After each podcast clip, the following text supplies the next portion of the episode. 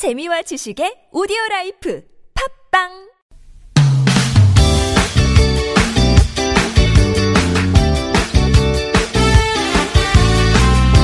인터넷을 떠다니는 수많은 정보들 속에서 세상 돌아가는 이야기를 살펴봅니다. 전민기의 SNS 세상 빅 커뮤니케이션 전민기 팀장님 모셨어요. 어서 오세요. 네, 반갑습니다. 전민기입니다.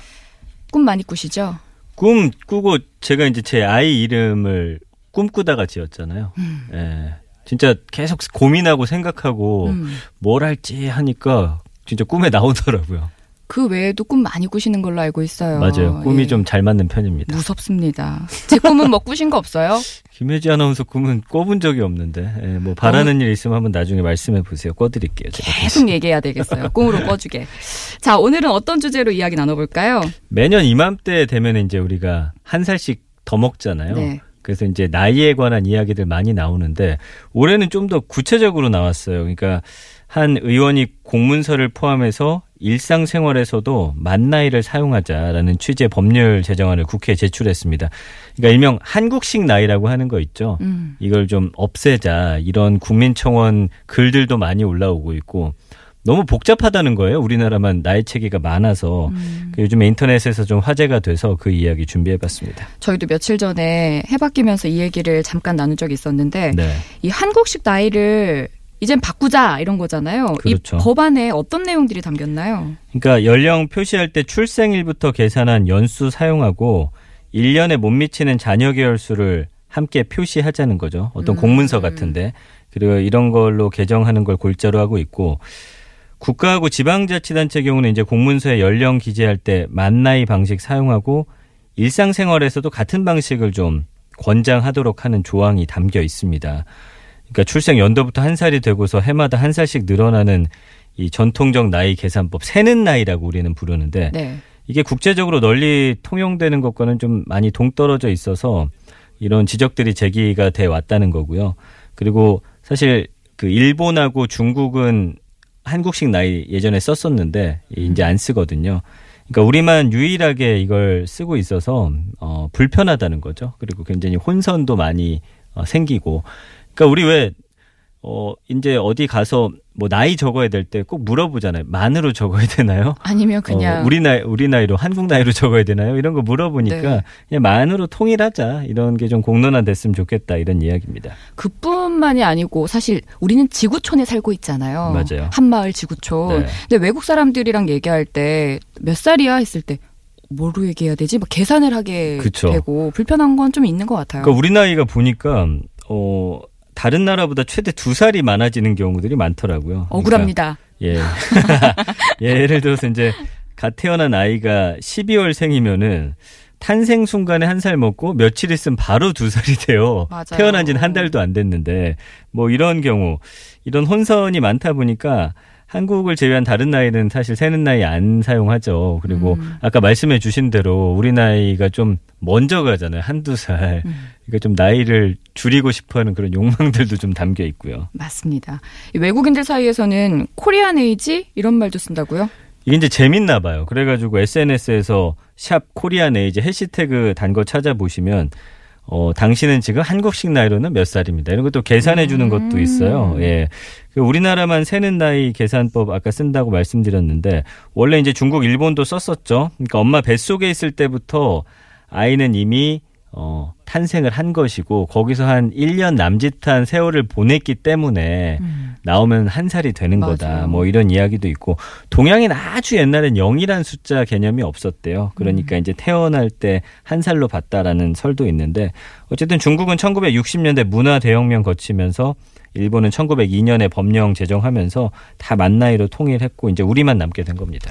근데 더 혼란스러운 거는 이 한국식 나이 말고도 나이 세는 방법이 좀 다른 것들도 있잖아요, 우리나라에서. 그렇죠. 이제 뭐 법에 따라서 또 그렇기도 하고 아까 말씀드린 대로 관공서에서 쓰는 나이 따로 있고 그러니까 세 가지 정도가 있는데 민법상에서는 이제 생일 지나면 한 살 올리는 만 나이를 쓰게 돼 있어요. 그러니까 관공서나 병원 같은 행정상에서는 이만 나이 사용하죠. 네. 이제 우리에겐 좀 생소하지만 연나이 셈법이 있습니다. 이건 뭐냐면 현재 연도에서 태어난 연도를 빼서 나이를 계산하는 방식인데 지금 우리 한국식 나이에서 한 살 정도 줄어드는 거예요. 그러니까 음. 만 나이는 생일을 지나야지만 또 올라가는 거잖아요. 네. 병역법하고 청소년 보호법에서는 이 연나이를 또 적용해서 쓰고 있습니다. 저도 아기 어린이집 보내면서 처음 알았어요, 아, 이거를. 그렇죠. 예. 예. 만 1세 반, 아니, 그냥 1세 반, 2세 반 이렇게 있는데 그 네. 계산을 연 나이 셈법 이걸로 해야 맞아요. 되더라고요. 그래서 뭐 2000년생 예로 들면은 만 나이는 18살, 연 나이는 19살, 그리고 한국식 나이로는 20살이 되는 거죠. 근데 이제 특히 우리나라에는 이제 빠른 1, 2월생들 있잖아요. 이 사회적인 나이가 하나 더 들어가 가지고 굉장히 복잡하죠. 이분들이 또 생태계를 흐리잖아요. 어, 사회생활에 혼란이 어, 옵니다. 누구는 친구고 누구는 선배고 막 복잡해지니까 소위 이제 족보가 꼬인다고도 예, 하죠. 같은 나이인데 누구한테는 형이라고 하고 누구한테는 음, 야라고 맞아요. 하고 이런 것들이요. 근데 이게 폐지가 돼서 아마 2003년 출생자들부터는 어, 그건 없어졌어요. 예, 네, 아마. 이런 게 존재하지 않고 이제 네. 역사 속으로 슥 사라지게 될 네. 빠른 나이라는 것도 있죠. 중요한 거는 아무래도 국민들 반응일 텐데 국민들 생각은 어떤가요? 한 설문조사 보니까 2만 8천여 명 대상으로 했거든요. 그냥 만 나이로 나이 계산법 통일하자라는 의견의 응답자가 68.1%가 동의를 했어요. 그러니까 뭐 과반수 이상 정도는 그냥 만 나이로 간단하게 통일해 버리자 이런 음. 의견이 많았습니다. 빅데이터 상에서도 반응이 나타나나요? 지난 1년 동안 한국식 나이에 대한 언급량이 한 18,000여 건 정도 어, 드러나고 있는데 이 만 나이하고 함께 쓰인 연관어를 봤더니 나이, 한국, 통일. 이 나이 통일하자는 거고 음, 고무줄 우리가 고무줄 나이라고 하잖아요. 빠른 생들이 이 고무줄 나이 많이 씁니다. 네. 예. 유리할 때는 또 올렸다가 분리하면 내리고 맞아요. 예.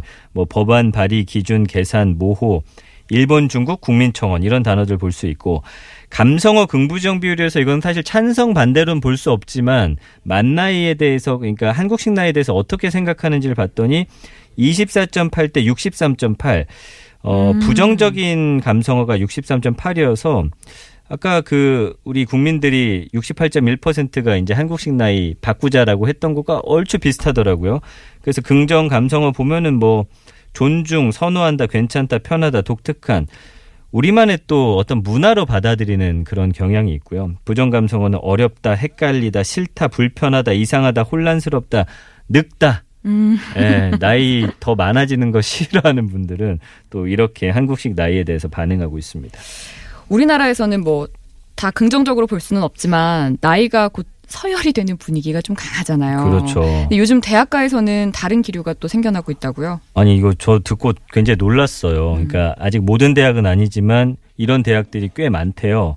그러니까 호칭이 변하고 있는데 음. 학번에 따라서 뭐 선후배, 형, 누나, 동생 뭐 이런 것들이 있었잖아요.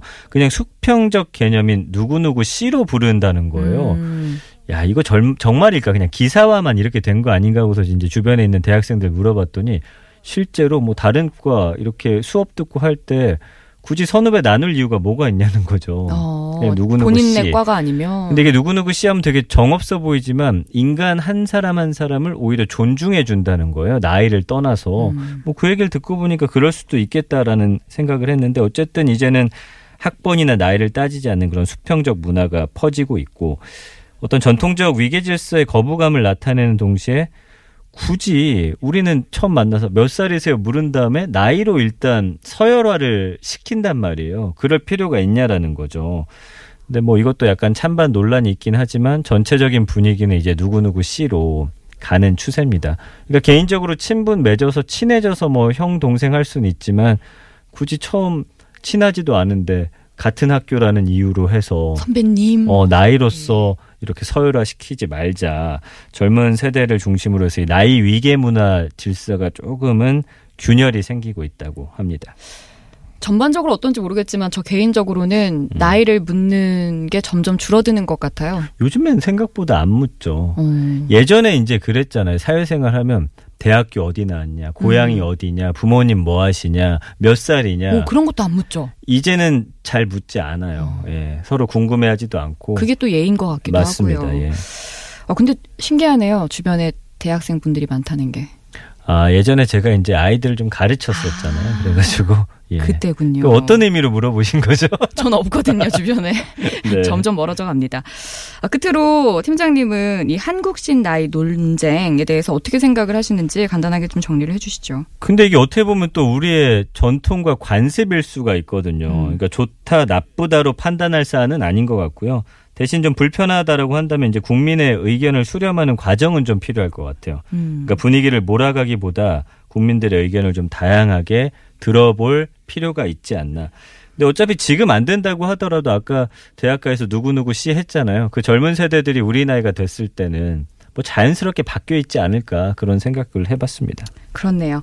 자, 빅데이터로 들여다보는 세상, SNS 세상 전민기 팀장과 함께했습니다. 고맙습니다. 네, 혜지 씨 수고하세요. 예, 민기 씨 잘 가요. 감사합니다.